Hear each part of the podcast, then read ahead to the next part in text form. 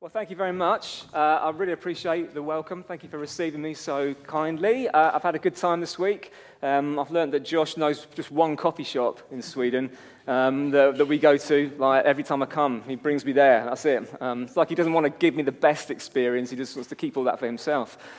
Thanks. Um, and it's been wonderful to be in a small group this week as well and to, to have lots of conversations and to meet people. Um, I want to thank you for, on, the, on, behalf of York City Church, on behalf of my leadership team in York, and as, as a part of the whole community for the way that you've received Ollie and Emily and the boys. Uh, they are a massive, massive loss to us. But that's the gospel, right? The gospel is God's riches at his own expense.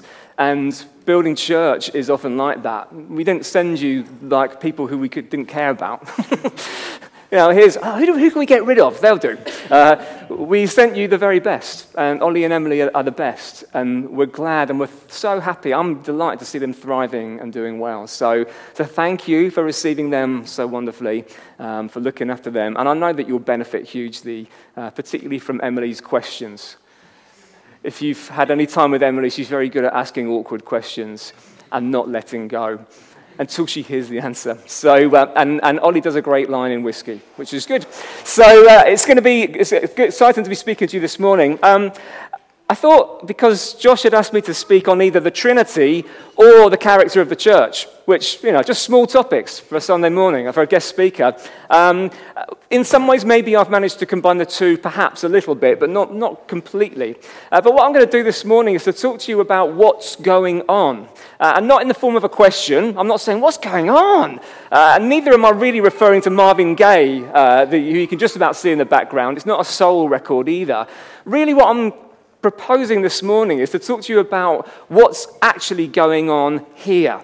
What's happening now in this room when the church is gathered together. And I think it's a basic theological reality that the gathering of the church is not something that only humans do. Gathering can be a very difficult word if we only imagine that we gather ourselves.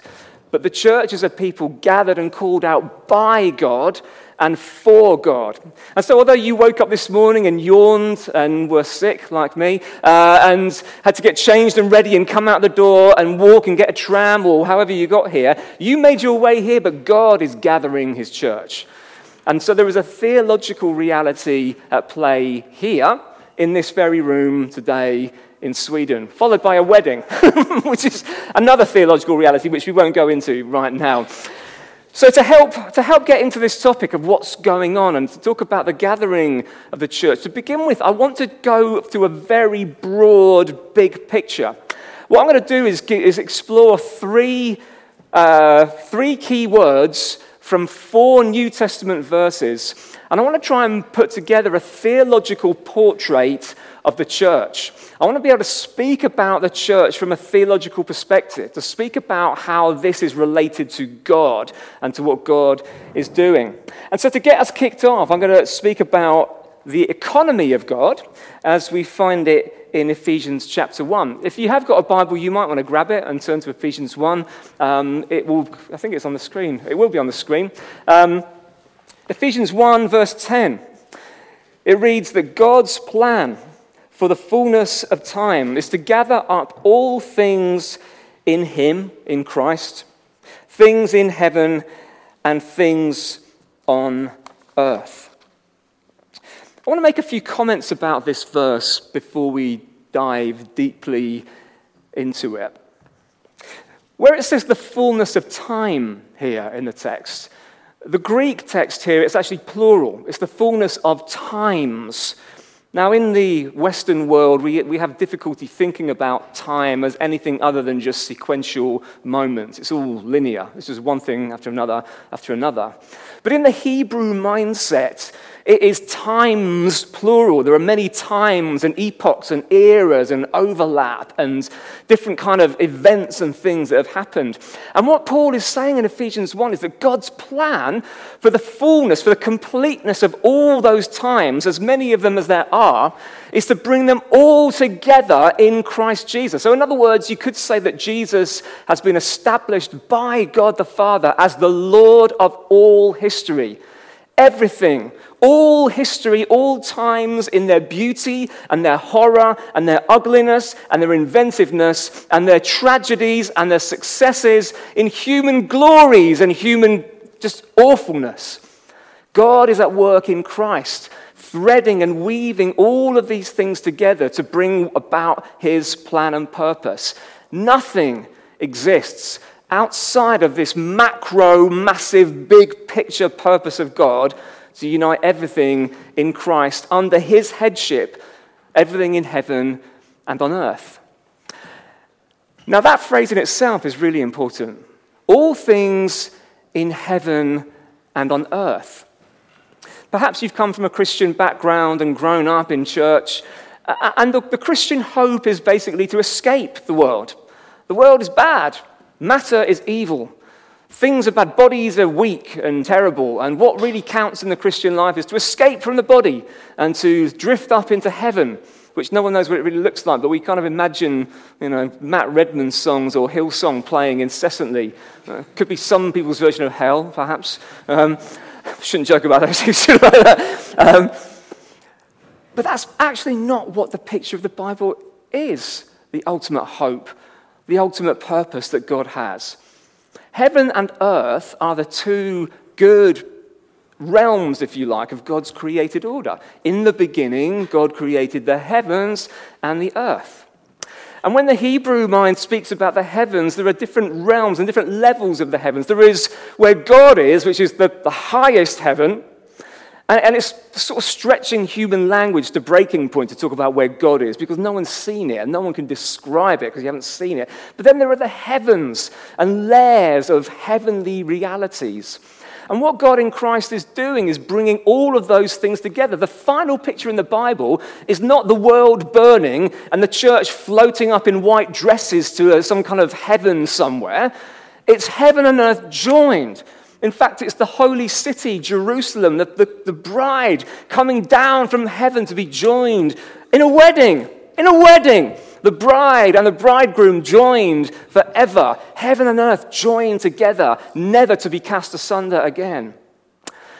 And it's begun in the person of Jesus, because when Jesus was raised from the dead, the first part of this creation, so to speak, I'm not saying that Jesus is created, but his flesh which is a real human fleshly body, that's the first bit of this creation to actually become new creation. Heaven and earth have been joined now in Jesus.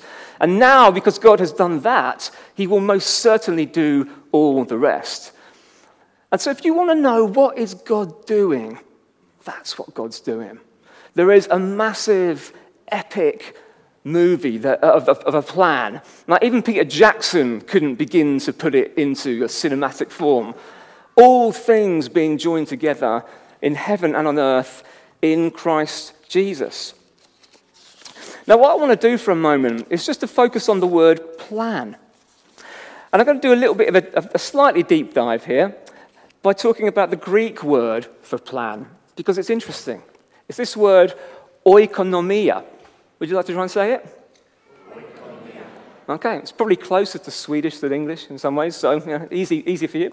Oikonomia, it's the word where we get, the, it's a Greek word where we get the English word economy from. Now, when you think economy, maybe you think capitalism, like governments, that kind of stuff. But it can mean plan, strategy, purpose, outworking of things. And so when we read that God's economy, his oikonomia in Christ Jesus is for the fullness of times to bring all things together, it has this sense of God is outworking a strategy and a plan. It has a particular flavor to it, it's got a particular thrust about it. It's not random, it's not out of control. God has plotted a course, He set something in action whereby heaven and earth will be joined and Jesus Christ will be universally acclaimed as the all in all. God's economy, the oikonomia, his plan for the fullness of times, bringing everything under the headship of Jesus, uniting heaven and earth, the bride and the bridegroom together in a new creation eternally with no sin, sickness, darkness, evil, death. Painful penalty shootout defeats at the end of a Euro final. it will all pass away. It will all pass away. And what will be will be new creation. That's where it's all going. That's what's going on. Now, having talked about what God's doing in this big picture thing, you may be wondering, well, that's all well and good, but how does this actually, so what? Great, theology. theology is great if you, like, if you like to sit, in sit at desks and read books and uh, every now and again try and help people to understand. But how does that, what's that got to do with my life?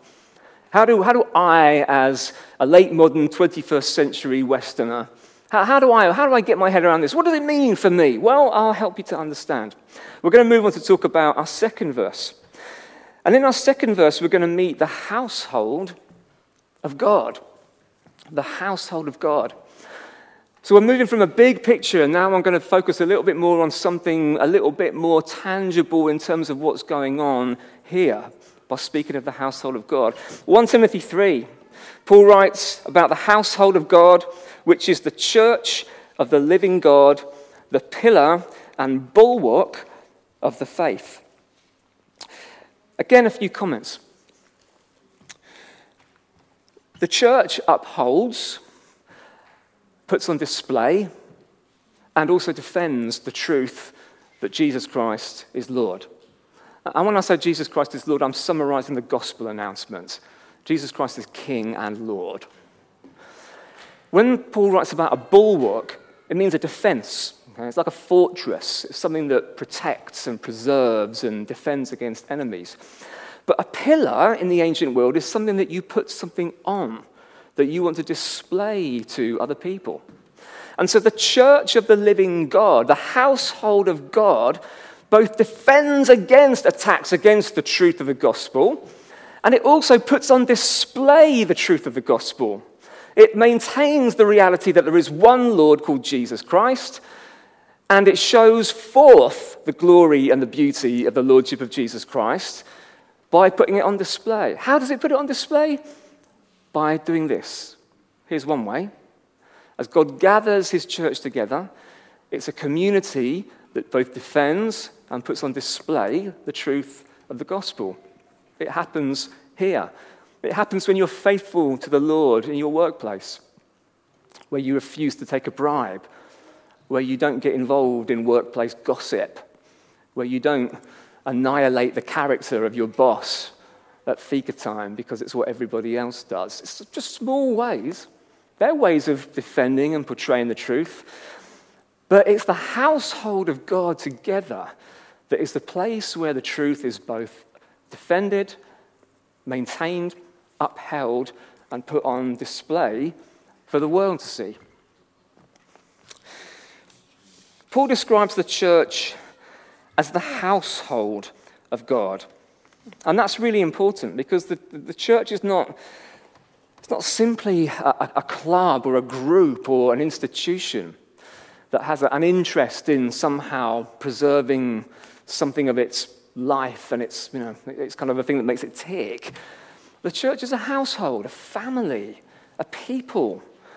And the word household is really, really important in the ancient world. It's this whole model of a, of a whole connection of relationships and, uh, and, uh, and sort of different people doing different things, and uh, householder and servants and family and children and work and everything. It's all drawn in under this one thing, the household of God. So the church, in some senses, reflects this this big picture of, of society drawn in together, of a people, a family together working out the priorities and the desires and the purposes of God on the earth as a means of both defending it and also showing what it looks like.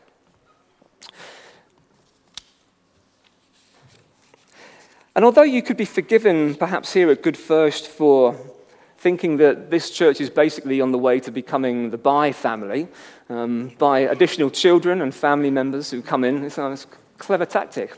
Um, it's actually about this diversity of peoples. I've been amazed this week in small groups and other settings to find how many different nations are represented. How many people there are here from all over the world that God has gathered in Gothenburg and God has gathered as this church community God has pieced together to put on display the truth that He is Lord and to defend it together. It's a beautiful, beautiful thing. Now, let me do another deep dive for you here and look at some more Greek. Can you remember the word? What was the word before? Oikonomia. Good. Thank you. Or oikonomia. Yeah, that'll do. It's close. The church here is oiko theu. Now, I think this is fascinating because, on one level, well, it's just a name for the church. Oiko, household, theu, of God. Oikonomia, the plan of God, the economy of God. Oiko theu, the household of God. What's going on? The oikonomia is worked out on earth through the oikotheu. Right? Those words are, are close. There's a, there's a resonance. And it's really important that we understand that this is not something that we do in the vain hope that perhaps we can get God in on what we're doing. You mustn't think that the church has a mission. It doesn't. God's mission has a church. And that's a profoundly different way of thinking about it. You didn't start it, God did. God gathered you, God brought you together as His household to display the truth and to participate by being the household gathered in the oikonomia. The big picture of God is being fleshed out, literally fleshed out in actual embodied lives together in this room right now and in houses around the city. That's what's happening. You're fleshing out the big picture of God. And so the church is vitally, vitally, vitally important in terms of what God is doing in the world. Excuse me a moment.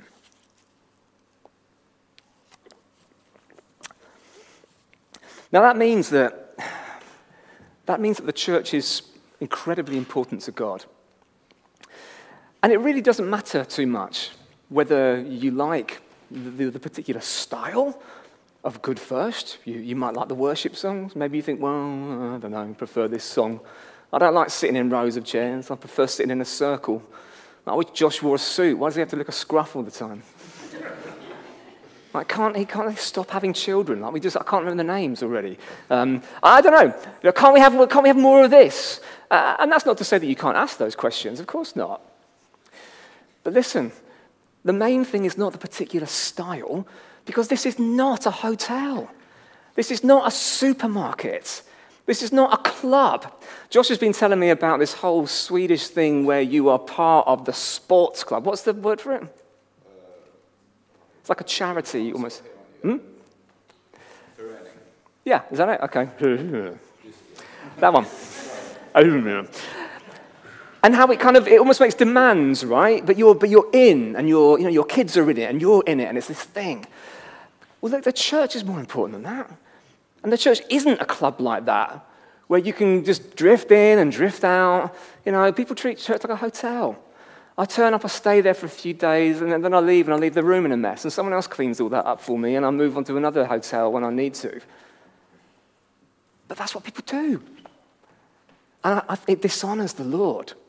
I'm not trying to defend him. Like, he knows that he's a muppet sometimes, as well as anyone else. Uh, a muppet, sorry. I, is there a Swedish translation? That's good, yeah. What was that phrase, Ollie? From the book, the thing that everyone would know. That ba- uh, oh, yeah, Baya, Josh. um, uh, sorry if you don't know. Emily assured me that everyone would understand that. No, it's not, it's, it's not a hotel. It's not a commodity. I came for a few weeks, but then, you know, there was a slightly more, a slightly more upmarket place down the road appeared. I liked what they had on the shelves a little bit more. It suited me a little bit better. I drifted away, and then, oh, they changed their leadership, and I didn't really like that guy, so, or that girl, so I moved on a bit. Listen, it dishonors the Lord. The important thing is that you give yourself to the relationships. The style, the particular way that it's presented, none of that really matters all that much. What matters is that you are a community together who are the household of God, whom through relationship and trust and serving and loving and worship reflect the values of King Jesus and flesh out in Sweden, in Gothenburg, what God is doing. That's the calling. That's the gathering. It's the purpose of the gathering. It's not to come and get your blessing and then you can drift away again. It's to be the people of God, to portray the beauty and the glory of God's ultimate purpose. Even in, and look, no one's stupid. Everyone knows that it's not perfect. Everybody. Everybody knows that our showing forth as the church is just a pale reflection in some ways. But the thing is, that rather than going, oh, it's not, it's not perfect, I'm going to leave, you say, well, it's not perfect, so what do I do? Well, I need to press in more because this is what God cares about. God has placed a stupendously high value on the church. He hasn't bequeathed his intention to bring all things together in heaven and earth to another people. He's revealed it to you. And he expects and looks for his people to flesh it out in relationship in their day to day lives and in the gathering together as the people of God. Now, thirdly, wow, that's bright. You're never quite sure when you put the slides together whether those colours are going to burn people's retinas when they go up on the screen. Stewards of God. Okay, so we've had the, the purpose of God, the plan of God the household of God, which is you. And now we're going to talk about stewards of God. Now, because Christians, uh, you know, even, even reasonably mature Christians, don't necessarily just sort of all fall in together and, and, and work it out and it all goes smoothly. there, there, needs to be some kind of ordering, right? There has to be some kind of leadership, there has to be some kind of oversight and chivying things, moving things along towards the right kinds of ends. And this is where the word steward comes in, because Paul then says in Titus, he speaks about an overseer as God's steward. And then he says, he must be blameless. Um, we're not going to talk about the blamelessness or otherwise of stewards at the moment. But what I want to do is focus again on a Greek word. Because the Greek word steward is oikonomon. So, what have you seen? The oikonomia, the plan of God the oikotheu, the household of God, and within the household of God, the oikonomon, who is the steward of God. And, an, and a leader in the church, whether you call them bishop, pope, cardinal, pastor, vicar, priest, sir, lord, or whatever you call them, they are a steward. And a steward in God's household, like, just like this. In the ancient world, a steward in a household wasn't the householder, not the boss. The steward was the number one servant, if you like. And the steward's role was to make sure that in all the dealings of the household, everything was done according to the will of the householder. From getting the kids to school, anachronistic, I know, to ordering food, making sure that the household's business interests are being looked after, to making sure that other servants are doing what they're supposed to do. And the point of a, of a servant, a, a steward in the household of God, I think most importantly of all is not to run around the church and make sure that Ollie's happy, or run around chasing after that person because they had a bit of a grumble last week, or go over there, over there because there's, oh, there's a bit of a problem with something I preached the other week. All those things can be fine in their place. But the oikonomon, the steward, is supposed to shape the life of the church community so that it best reflects the oikonomia. You are the household of God to portray and display and defend the truth that Jesus is Lord. Leaders in the church, whether you call whatever you call them, and honestly, the nouns don't really matter. The verbs do. What they do and the function is way more important than the particular nomenclature, the particular names that you give to the leaders. But just call him Josh or Nina or Emily. Their role primarily is to make sure that this increasingly reflects that. That's the task. Now, you can complain if you like, but complain to him. Don't complain about him. You can criticize if you want, but don't go to someone else. Don't do it in a coffee shop.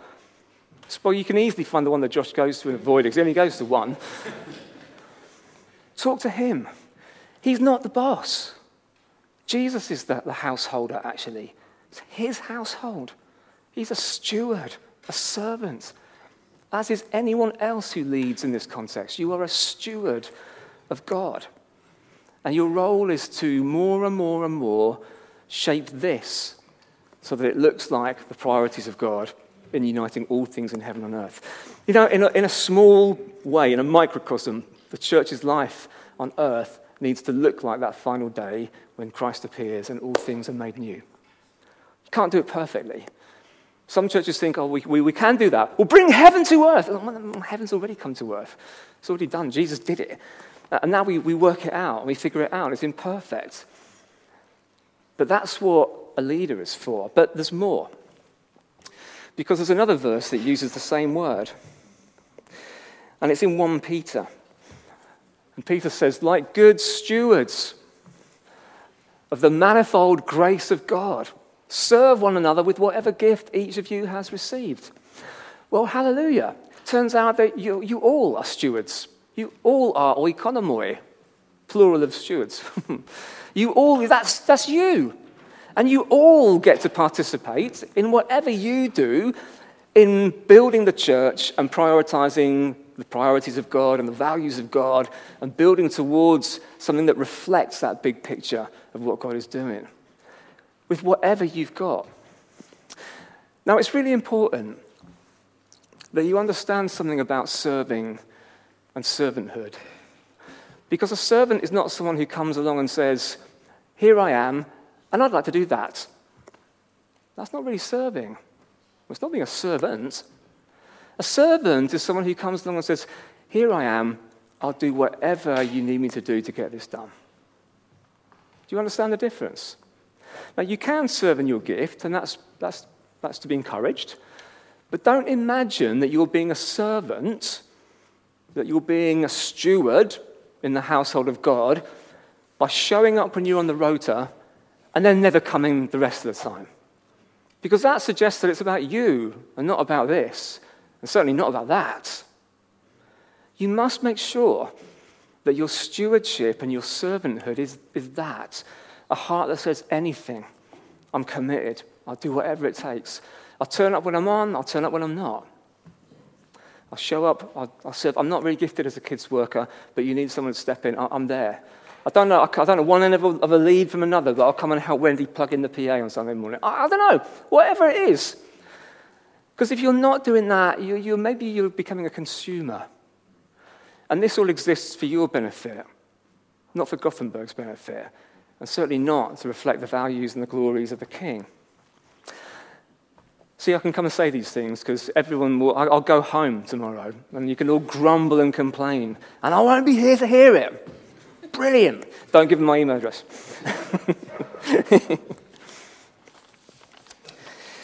so, what page am I on?